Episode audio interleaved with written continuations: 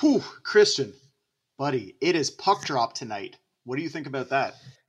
It is finally hockey season, and I'm finally actually very excited about it.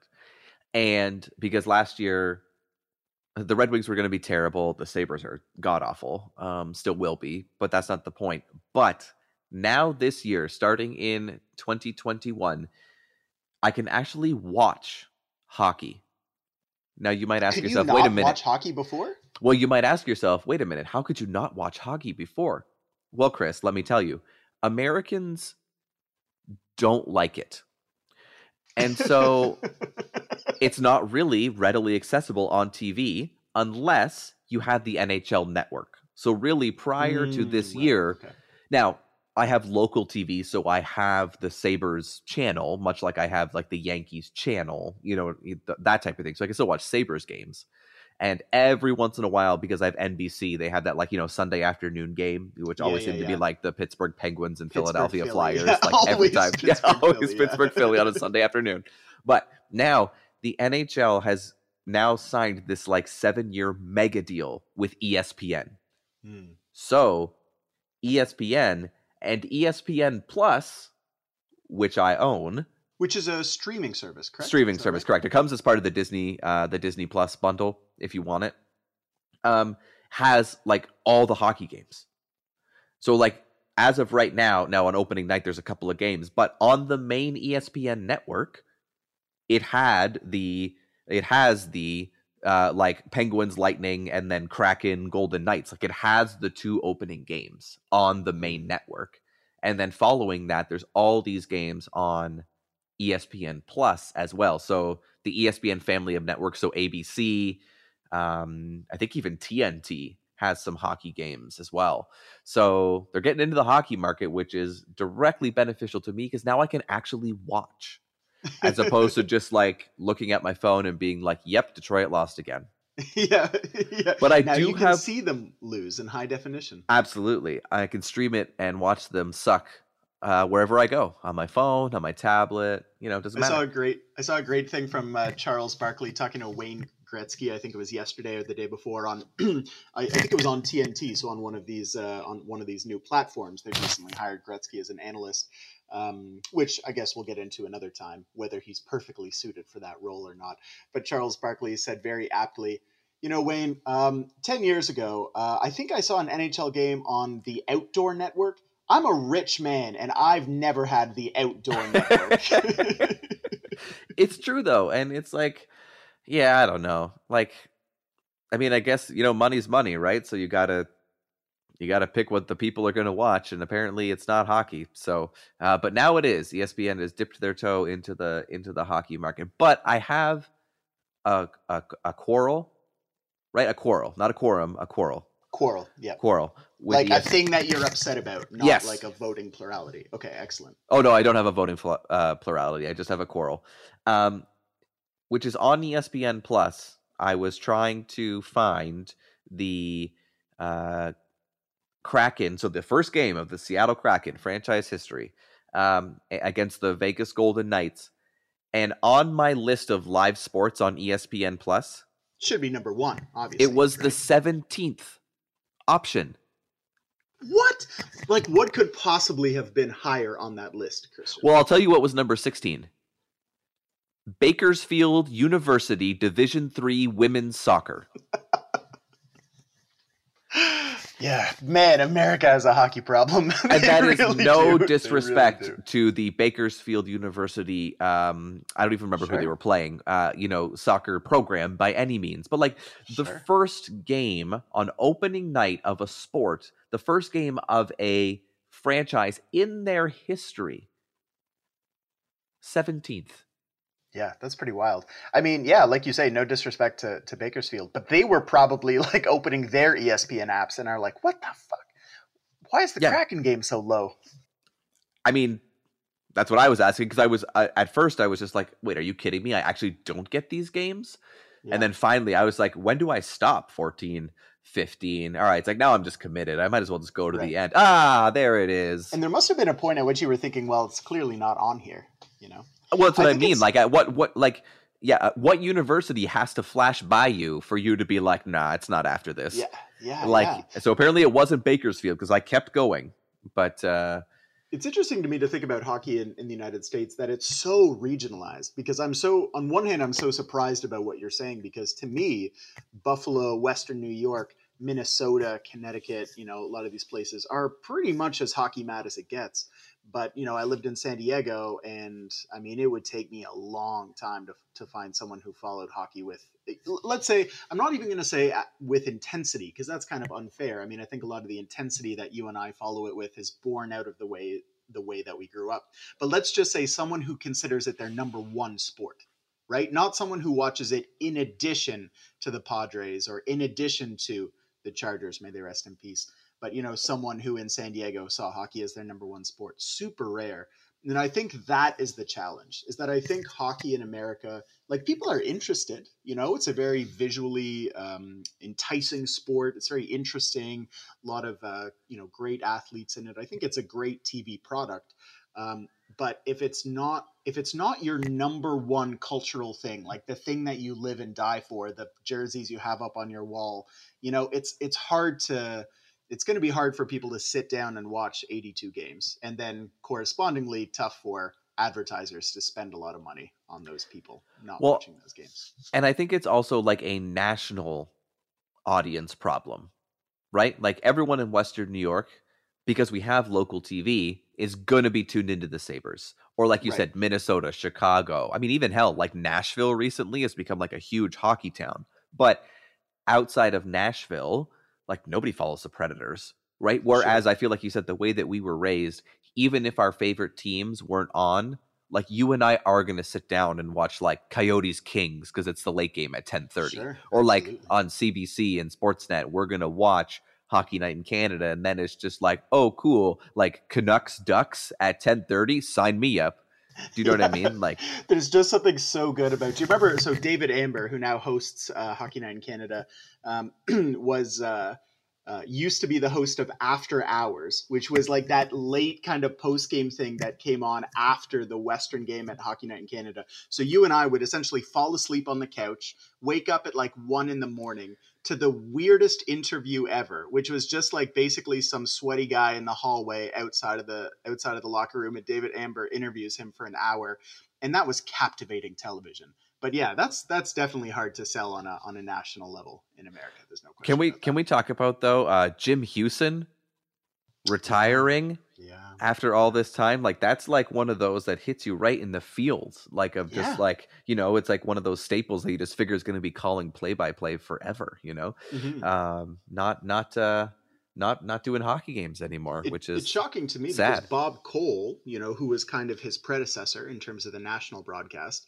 he only retired like a handful of years ago. So right. I felt like the gap between Bob Cole and Jim Hughson was quite large. You know, there was a long Bob Cole held on a long time and then passed the reins off to Hughson, and then you know Hughson what didn't last that much longer than Bob Cole did actually. And uh, you know, Jim Hughson to me is the sound of NHL. You know, NHL 10, NHL 11, yeah. video games.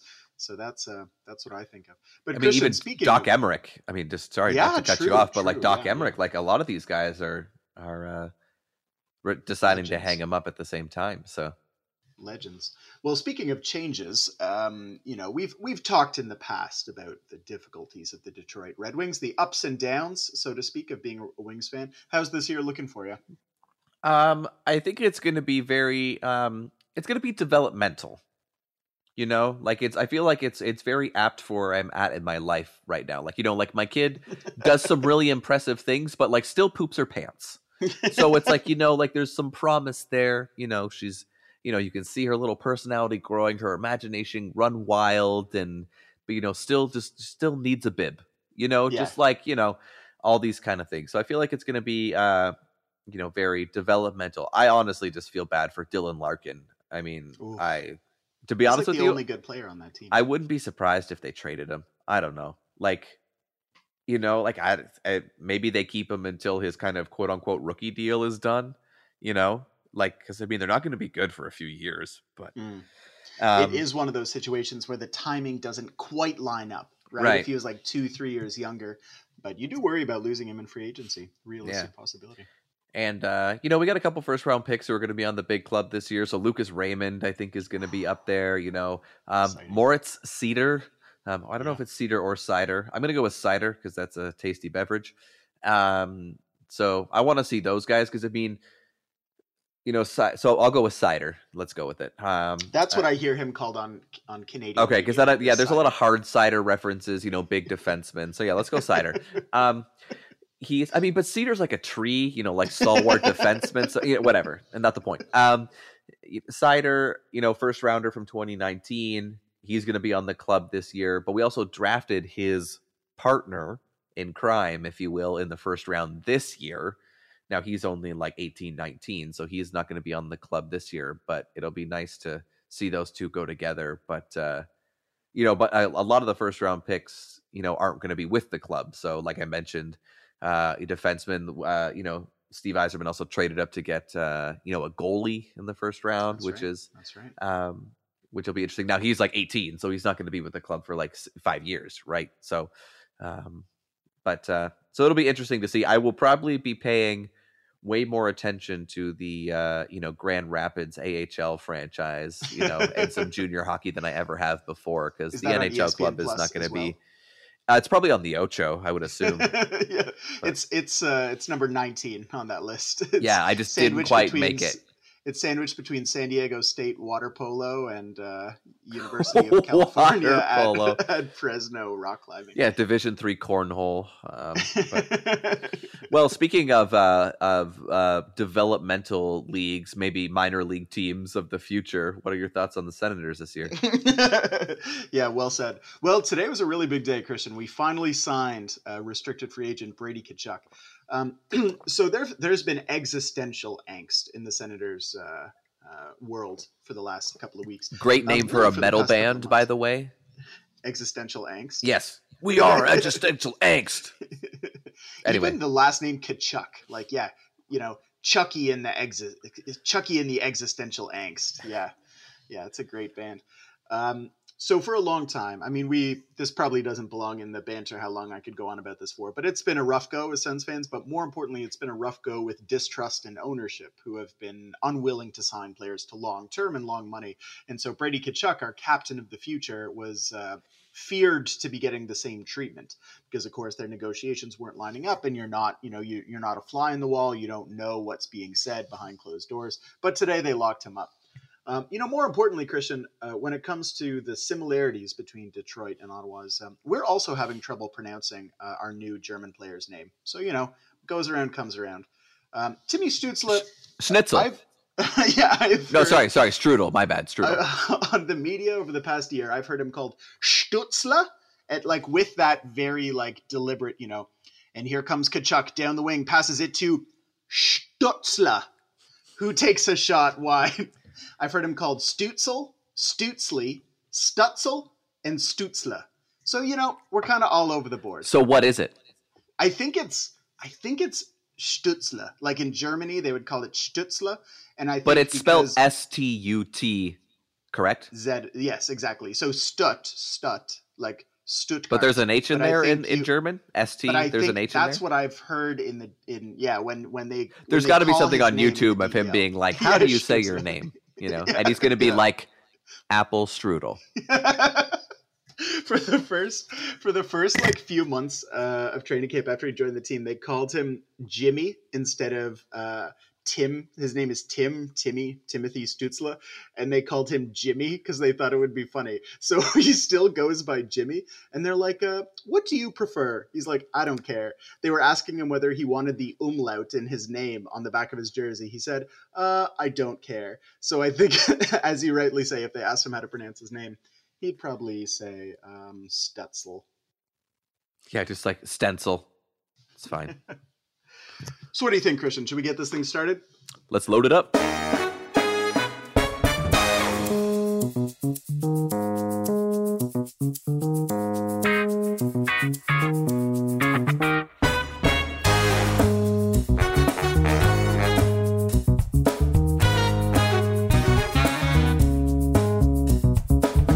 I'm getting a reversible jacket for Christmas. I can't wait to see how it turns out. I'm Christian. That's Chris. And we're back for another episode of the Dad Joke Loading Podcast. Before we get started, as always, we'd like to thank the people who make this possible for us and allow us to do this. Uh, Producer Ryan for putting up with us every single week. Uh, we don't make his job easy, but he uh, he still does he still does a phenomenal job. So thank you, Ryan. Michael Spicer Music for that wonderful original intro to the podcast, as well as all the sound effects on the show. Michael Spicer Composer on Instagram. Vishal Murthy, the vet cartoonist, for all the image and branding.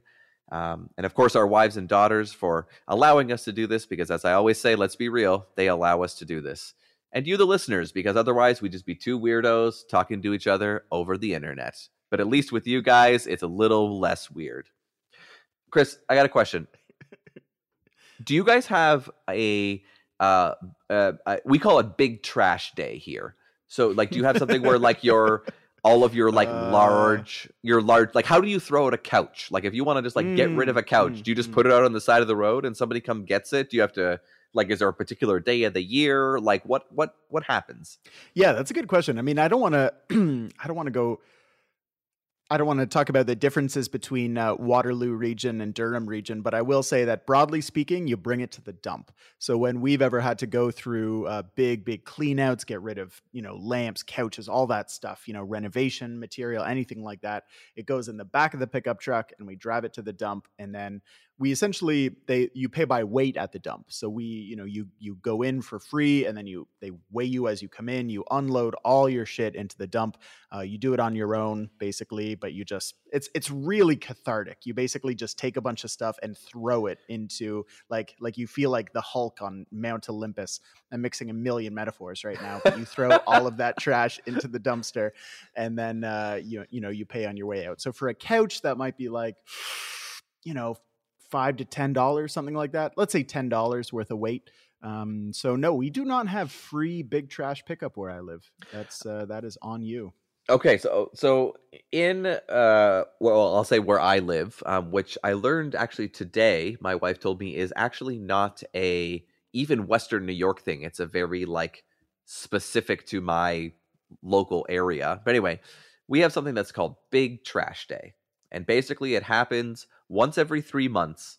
And so for one week every three months you know you still have your typical trash day but every day of that week is called big trash. So basically this is the day where you can throw basically anything you want. Um you know appliances excluded. They have like specifics if you want to throw out like a fridge or something like that. But um and so this just happened this past week that's where i'm uh, long story uh you know uh, long way to get to that uh but we just had that this past week and so our trash day is on monday uh typically and so what we have started doing and what everyone starts doing is basically the weekend before your even if your trash day is on thursday like the weekend before that that friday and saturday everybody's just putting stuff out on the curb because garbage pickers are everywhere and must so feel kind of like uh, just like a collective sort of en masse garage sale. I- Almost. I mean, essentially, yeah, that's what it is. And then, you know, as you're going about your weekend, you're always keeping an eye on the pile on the side of the road to see who slows down. And like, so one of the things, because as I mentioned in a previous episode, you know, we're getting everything ready for the twins' room and all this type of stuff. And so we got rid of a chest of drawers that had uh, uh, been with my wife, you know, since her uh, undergraduate days, was in fine working order. We just literally had nowhere to put it. Um, and I put it out uh, to the curb, and I literally did not make it back into my house before, somebody pulled up and was like, "We can take this," and I was like, "Please," and they were like, "Thank you," and it was gone. Um, as another example, I uh, we had a barbecue, and so we it's technically not supposed to go out for big trash. It's not technically an appliance, but whatever. We figured somebody's going to take it, even though it was completely rotted on the inside. So, like the burners, like where the flames come from, like if you tapped it, it would disintegrate. Like it was so hmm. rotted. It got stripped for parts in a matter of hours. Like someone just came and unscrewed the lid like just took the lid with the handle on it and I, I mean i guess metal is worth something right? Right. so anyway so yeah typically starts kind of like i said the weekend leading up to it because you know heck one person's trash another is is it what is it one man's trash is another man's treasure or whatever that is um and uh my wife and i actually have a couple of like literal pieces in our house that we got. Like we have an armoire in our house that we literally got from our neighbors for four houses down. Um, because and all we had to do was sand it, repaint it. And it was otherwise fine. You know, we got a couple of end tables, you know, things like that. Um, I don't know if I've actually mentioned this on the show, but my wife and I, when we got the house, built ourselves a greenhouse in the backyard. So, and a veggie garden, and that my wife's super into gardening. The greenhouse is literally built, the walls are built of windows that we garbage pick over a year of big trash day.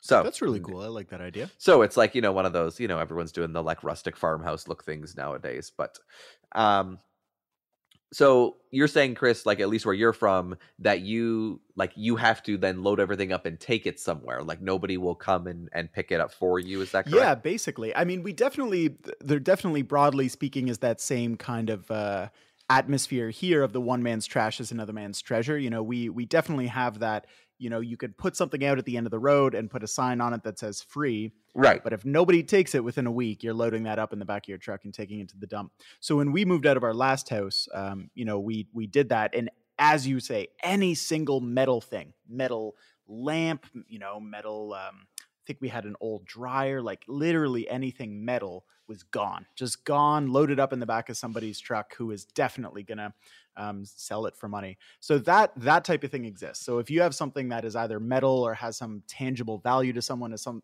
in good working condition, I'd say honestly, I I don't think it's an exaggeration to say 95% of the time that gets picked up at the end of the road. Um, but if you have something that is genuine garbage, like a not, you know, I don't know, you know moldy couch or something like that you you have to physically bring that yourself to the got it. all right. Yeah it's funny just to see you know for that like week or so just like what everyone's putting out to the curb you know what i mean? It's almost like you're airing your dirty laundry or like your yeah, or your secrets or like or whatever it is or it's like the clear indication that something got upgraded so it's like yeah. the perfect like scenario for nosy neighbors because you could be like oh Christian put out his old TV, huh? Yeah. All right, yeah. I'll wait till next. I'll na- wait till next week when the cardboard box for the big screen is in the is in the recycling or or whatever it is. Um, but one thing that kind of got me, you know, thinking was one of my neighbors down the street had eh, the entire like range of their like you know sidewalk frontage or whatever. There was so many children's things for so, a second. Just the way you said that, the pause. I thought for a second there were just like a whole bunch of children at the end of this guy's just the end of this children. guy's property. You cannot you cannot trade those. That is not how this works. Can't nobody nobody just comes and picks those up? Yeah, I'm sorry, Christian. Those twins, you are stuck, my friend. So then do I just take them to the dump?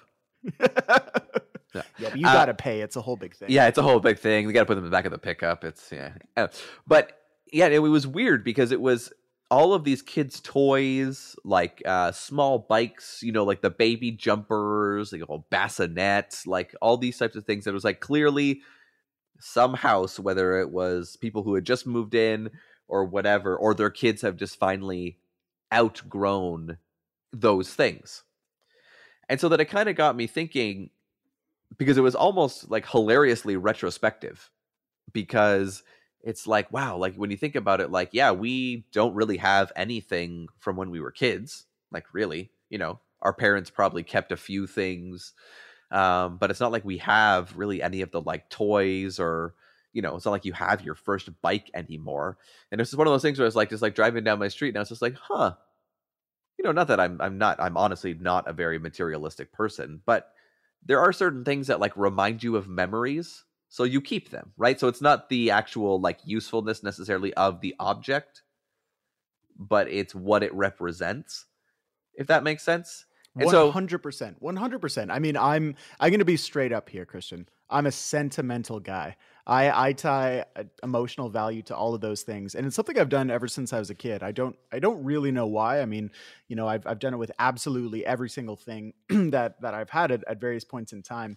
And uh, so, you know, quite frankly, I have my first bike. I have my first hockey stick. I have my first soccer ball. I have all of those things. My parents kept like a lot of my baby toys, which we bought some like plastic polish and uh, cleaned them all up. And now our daughter uses them like every day. So yeah, I've got a lot of that shit. And I mean, you know, let's say, you know, over time, and I'm sure we'll get into this, over time it gets filtered down, right?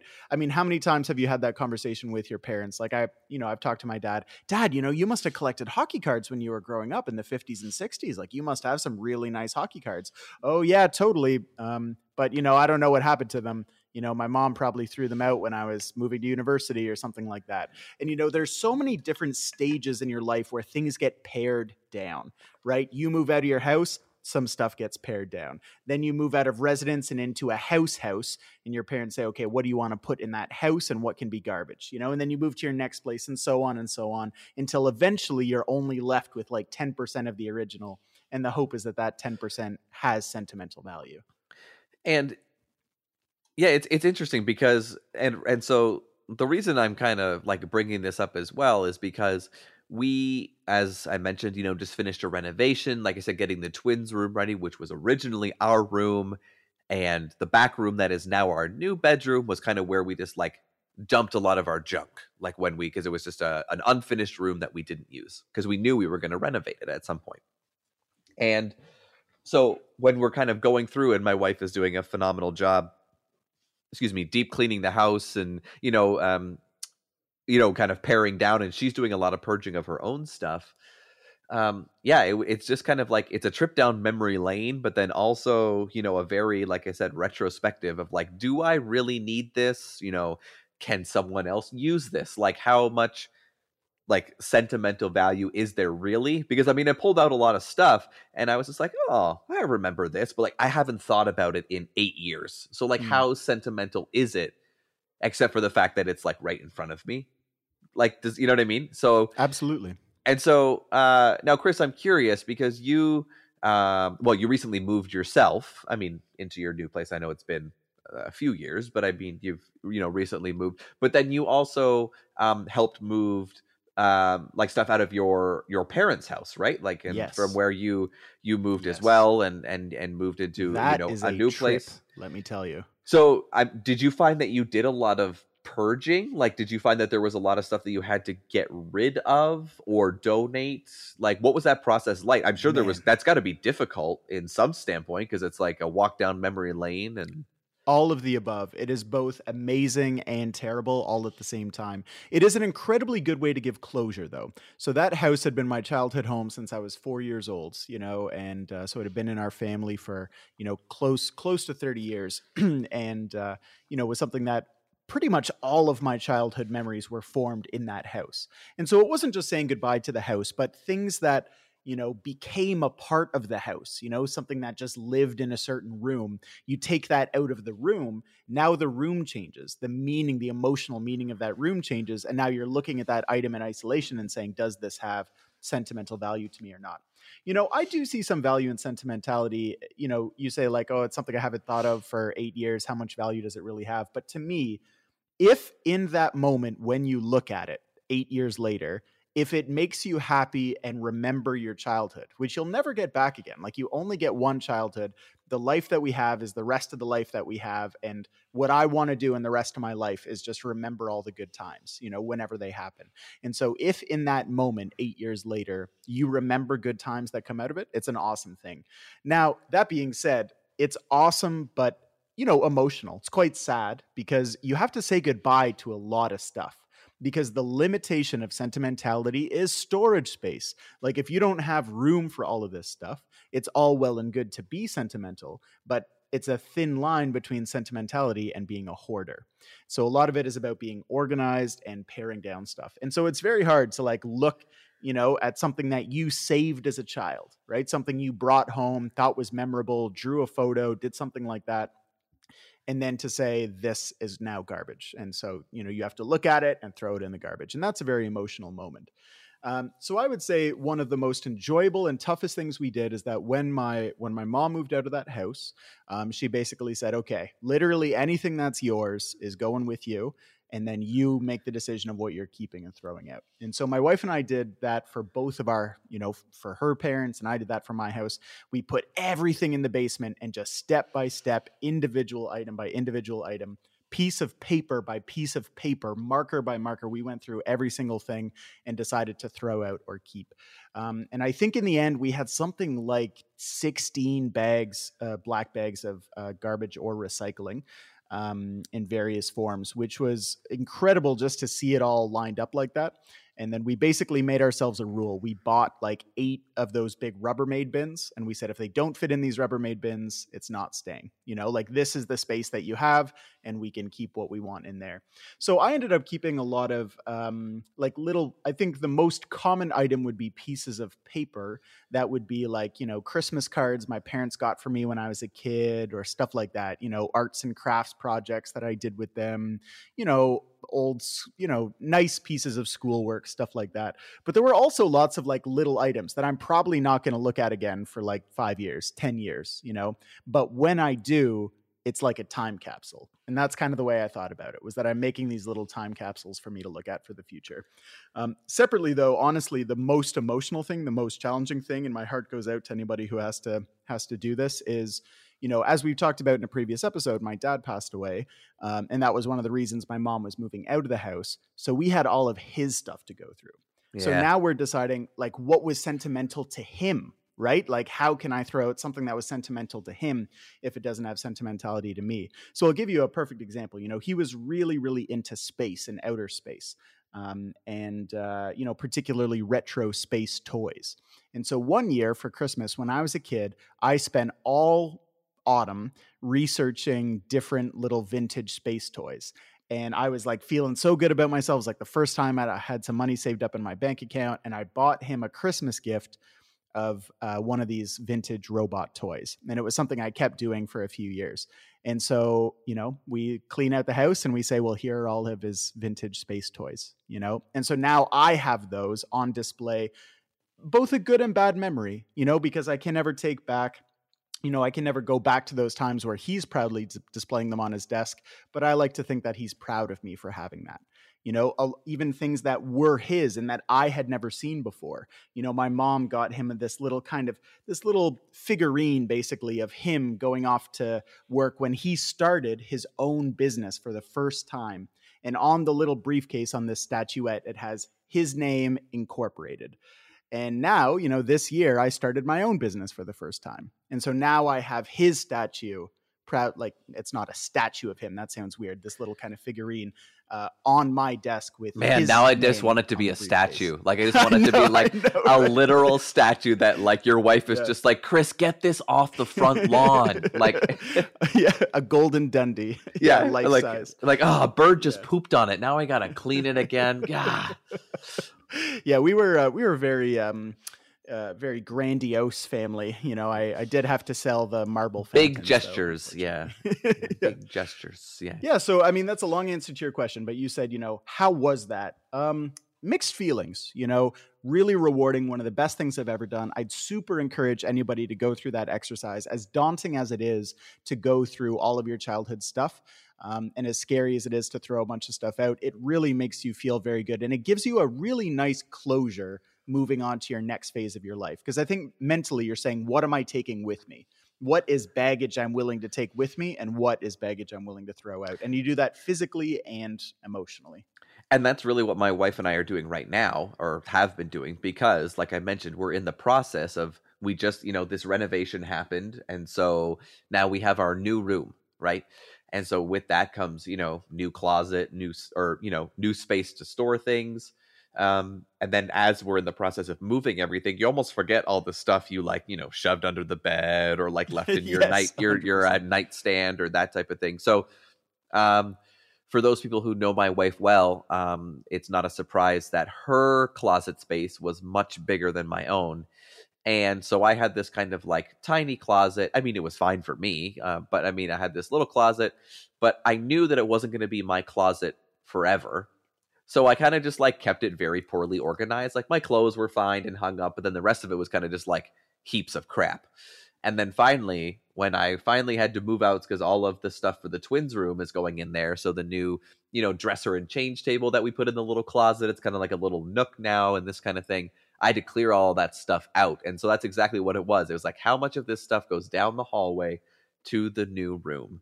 Um, and so, yeah, it was a very interesting uh, kind of uh, concept to go through. And so it got me thinking about what is the kind of top what is your top rated memorabilia like what are the top five things you're taking with you no matter the stage of life and so this is my terrible transition into a recurring segment that we all know as countdown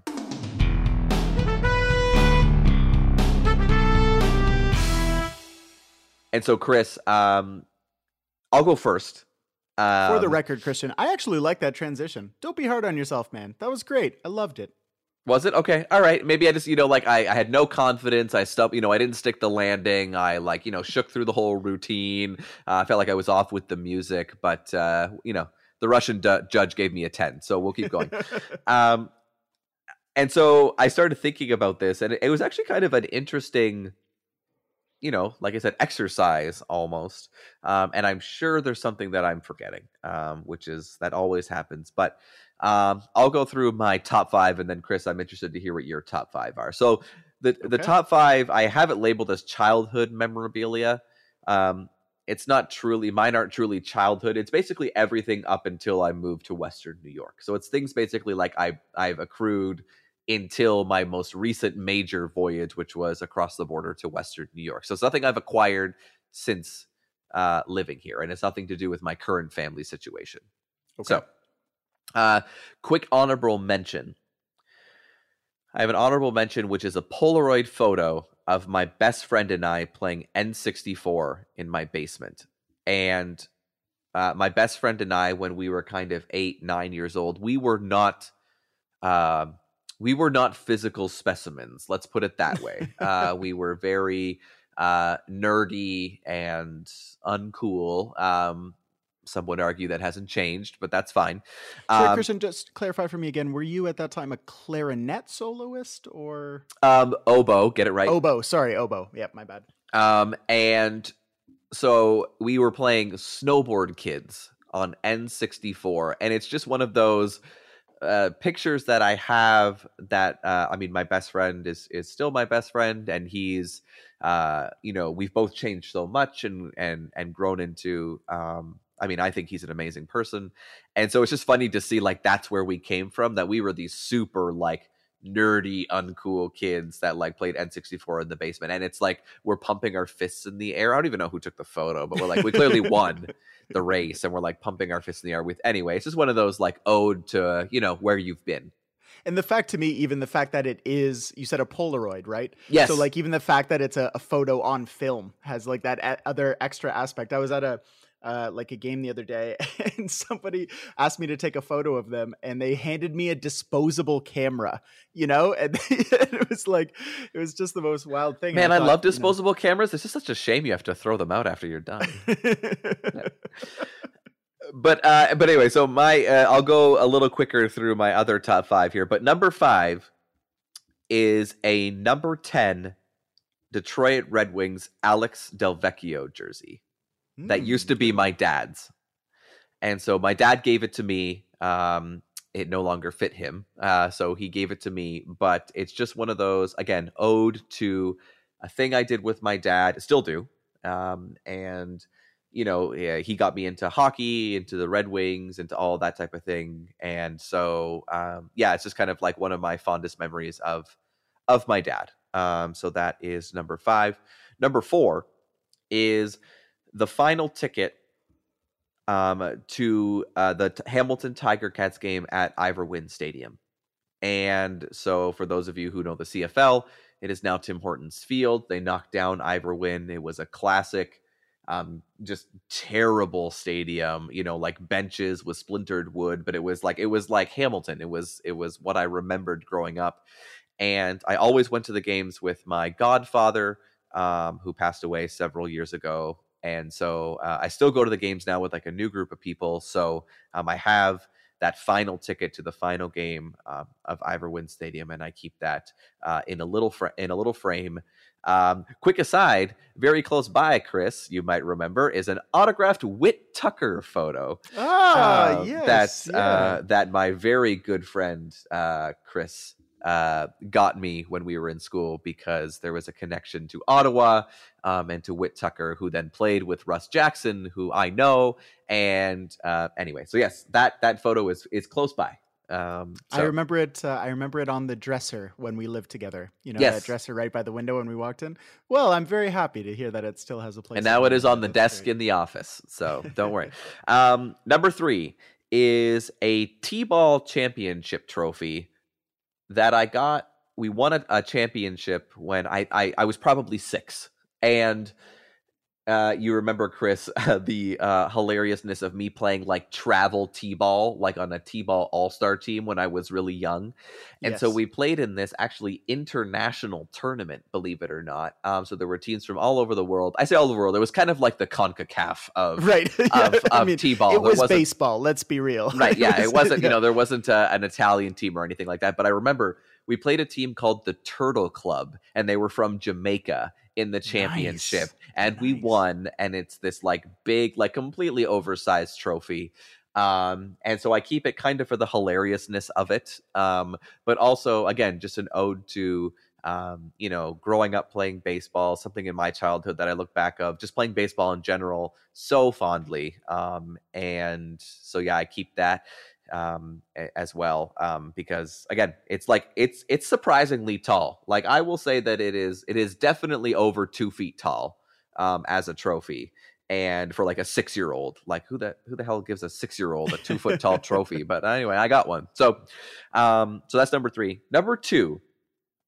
is a shield that I made out of cardboard and duct tape. Now, I used to be the director of a summer camp uh, on Lake Erie down at Long Point, Ontario, near that area, Turkey Point, Long Point. And one of the uh, groups that we had a particular time was a group of youth uh, that came. And um, so I was one of the youth leaders as the director. Um, and so one of the things that we did was essentially, um, I guess the kids today call it LARPing, right? What? Live- what is LARPing? live action role play. So you basically like dress up as a character and go out into the real world, but just like as your character. So anyway, our big I like learned. I learned something new today. our big joke was we were making these shields and we we dressed up as medieval knights and we all had stupid medieval knight names and we went to like a bunch of random like we went to a bowling alley but we had to stay in character no matter what and we had a rule that every time we entered a room you had to announce your own uh, entrance so i was i was i was sir christian the circumferential charismatic. Um and why i remember that i don't know but every time i walked through a door i had to be like sir christian the like you know and everyone had to do it. So of course there's we're like you know a bunch of college kids and then teenagers like rolling into a bowling alley like dressed like this you know anyway it's just one of my fond memories. I was a, i worked at that camp for over 10 years and in the summers and was the director there and had a lot of great memories a ton of just wonderful people that i'm still great great friends with um, one of which who i met there was actually the uh, actually the officiant at my wedding. So that just goes to show kind of one of the people here. who I who I that's met through cool. that avenue.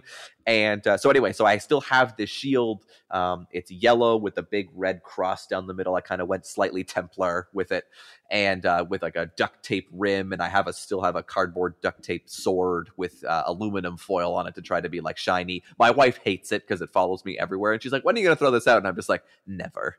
I will die on this shield um, and so anyway, reminds me of good times. But the number one uh, piece of uh, sentimental memorabilia I bring with me is um, my bunny rabbit that I had as a very very small kid, and his name was Mm. Babbitt. So he was Babbitt the rabbit. And there are multiple iterations of Babbitt. I think I lost one at one point and then found him, but then my mom replaced it.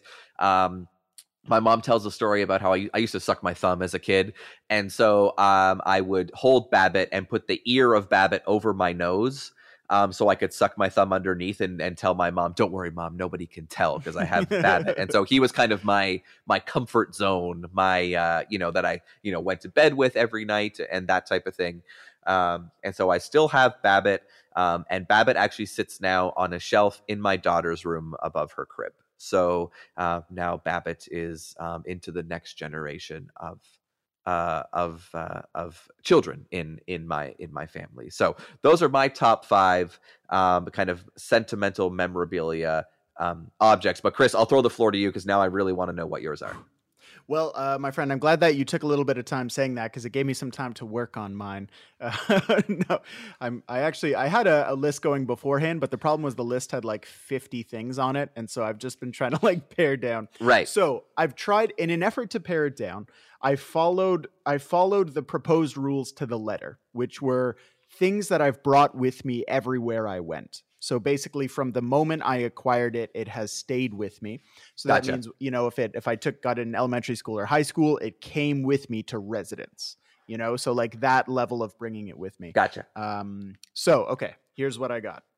So um, number five on the list, probably the least, the one that would make the least the least sense objectively is a little um, you know stress balls? You remember how stress balls used to be like a really big thing in the late 90s early 2000s so i had a stress ball that was a cow. So it wasn't a ball but it was like a squishy foam stress you know object. It's a little cow named bessie.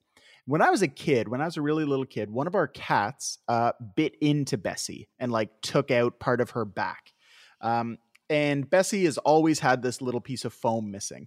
And when I was growing up, she sat on top of my PC computer monitor. You remember those big boat CRT monitors that were like two feet out the back? Like it had it had serious back, you know? Yeah. Um, my uh, yeah. So Bessie sat on top of that. Bessie came with me to uh, to residence, sat on top of my computer there when we lived together in that house was with me there. Lost her for like a year or two, which was a huge bummer, and then refound her again.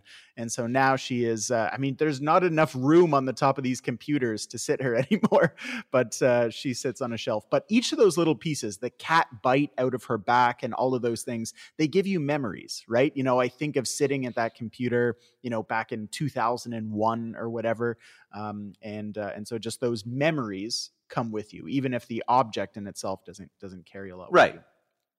So next, uh, this was a tough one. I had this kind of broad category of hockey memorabilia. I mean, you know that I, you know, uh, collect and have collected a lot. That's probably forty-five of the fifty objects you had lined yeah, up. Exactly. Yeah. Honestly, I, you know, so many things. Um, you know both both sort of objective collectors items but also ones that were just important to me kind of the way you mentioned your ivor wynne ticket stub um, things like that. So um, what i picked out of that long list of things uh, i narrowed it down to two things. So the the the runner up was do you remember Christian? Um, so you remember the the Winter Olympics and how the NHL finally participated in the Winter Olympics, um, but then to make sort of a competing entity from which they would make money, the NHL made the World Cup of Hockey, right? Of which there have been a few iterations, but most notably when we were growing up in 2004. So 2004 was you know kind of one of those transition phases in your childhood where you go from being a little kid, you know, to to a bit more of a teenager, right? And so that was a time when you start thinking about what career I'm going to have, where I want to go in life, things like that. So my dad back then had a fax machine, as I'm sure some people still do, Woo. but had a usable fax machine. And he got faxed um, a, a document from what at that time I think was just barely the ACC, Air Canada Center, um, which was the ticket prices for the 2004 World Cup of Hockey, where you could apply to get tickets, and they were crazy expensive. I mean, I mean back then, and I mean we're talking 20 years ago, they were like seventeen hundred dollars for you know one for two tickets to one game, that type of thing, crazy expensive.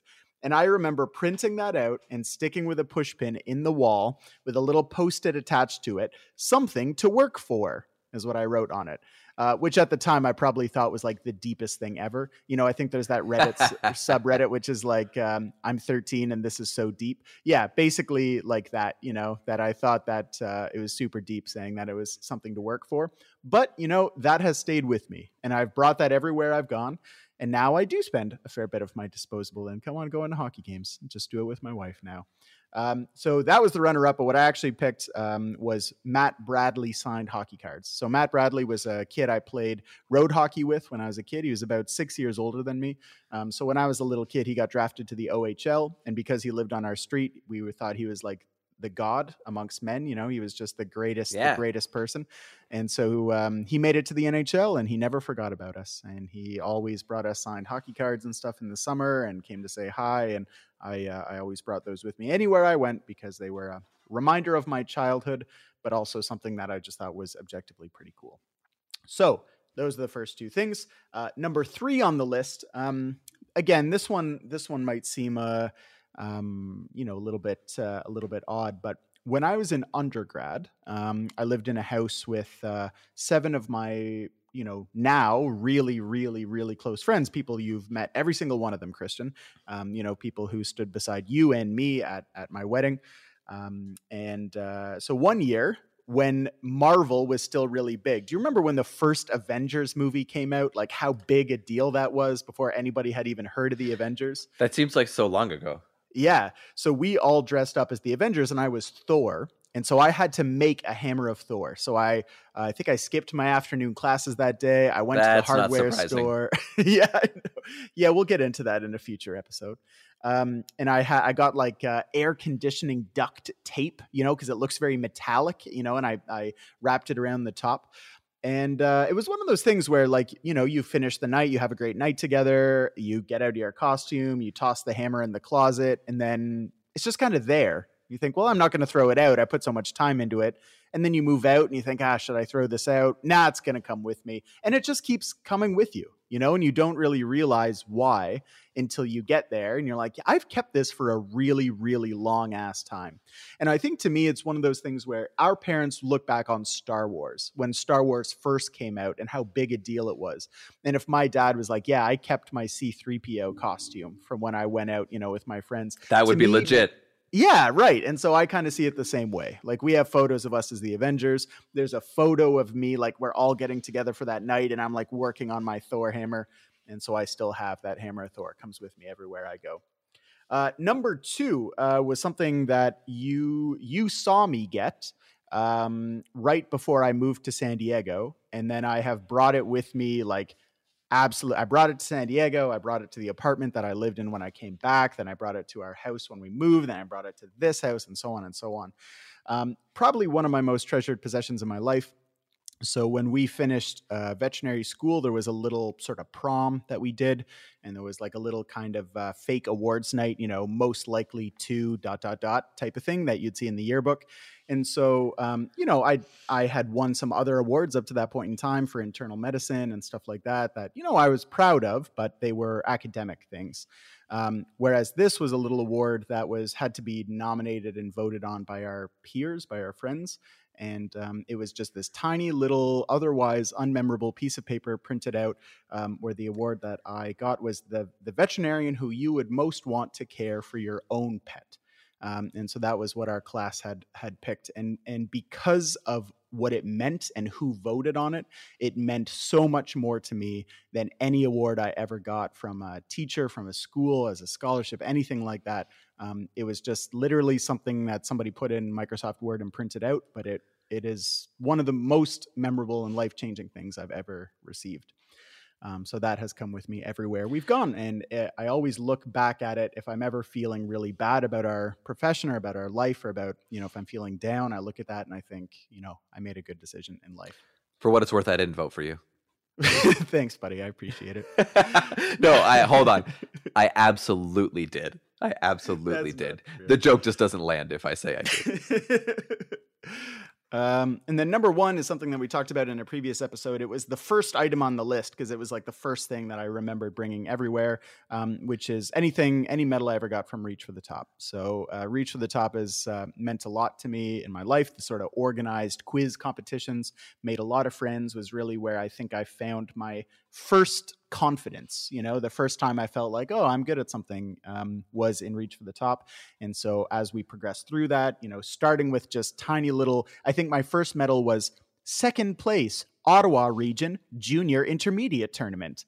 You know. But then to see it go from there to like provincials and nationals and, and university and so on, um, those give me big flashbacks, big memories, um, and really positive memories. So those were the ones that uh, those are my five memorabilia objects that have come with me um, all through high school, uh, you know, residence. Um, um, living on my own for the first time, you know, moving to a new country, all those things.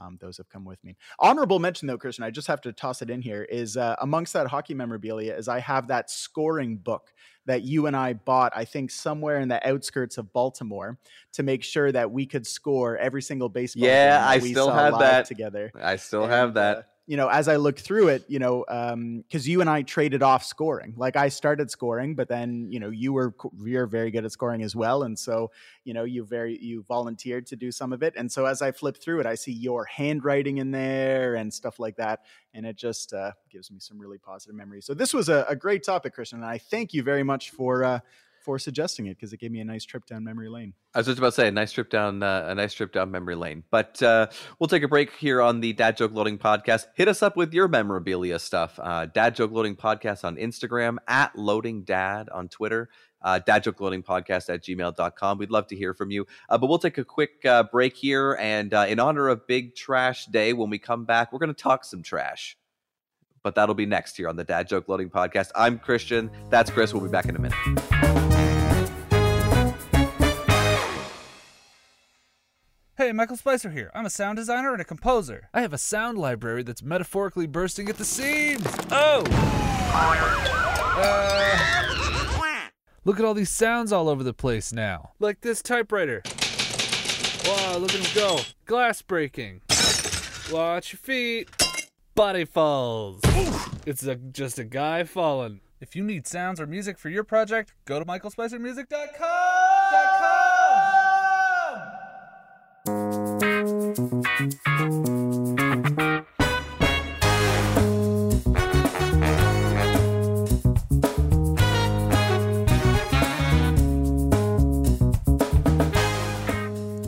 Welcome back to the Dad Joke Loading Podcast. I'm Chris, here with my friend Christian, and we are ready to close out the show. Christian, I have a few jokes here, my friend. Ooh, I love it when you have a few jokes. I coincidentally also have a few jokes. Hot damn. Well, I'll tell you, my jokes are like a guy who's shirtless and shoeless walking into a McDonald's. They are trashy as hell. Yeah, my jokes live in a trailer park. All right, let's go. Hey, Christian, do you know what kind of training you need to become a trash collector? Mm, I don't. I mean, you don't need a whole lot. You kind of pick it up as you go. Uh, like, um, like dad jokes are already you know a little bit contrived but when you're finding them for one specific topic you know you end up with a, a pretty small pool of candidates hey, Chris, why did the banana forget to take out the garbage? Hmm. Uh it sounds like an lsd trip. I don't know christian. Why did the banana forget to take out the garbage? Slipped his mind. i like it because it's trash taking out the trash. That's what that's what Yeah. good about that one. Dad why did you throw all of my belts in the garbage? Well they're waste products. Uh, uh. Hey, uh, Chris, how rich are garbage collectors? Hmm, I don't know. How rich are garbage collectors? Filthy. I like that. Filthy is just a great word. Hey, Christian, where do cowboys take their garbage? I want to say there's like a roundup component. Roundup. I, I'm not sure. What? Where do they take their Oh, they- garbage? They take it to the dump diddy dump diddy dump diddy dump. Um.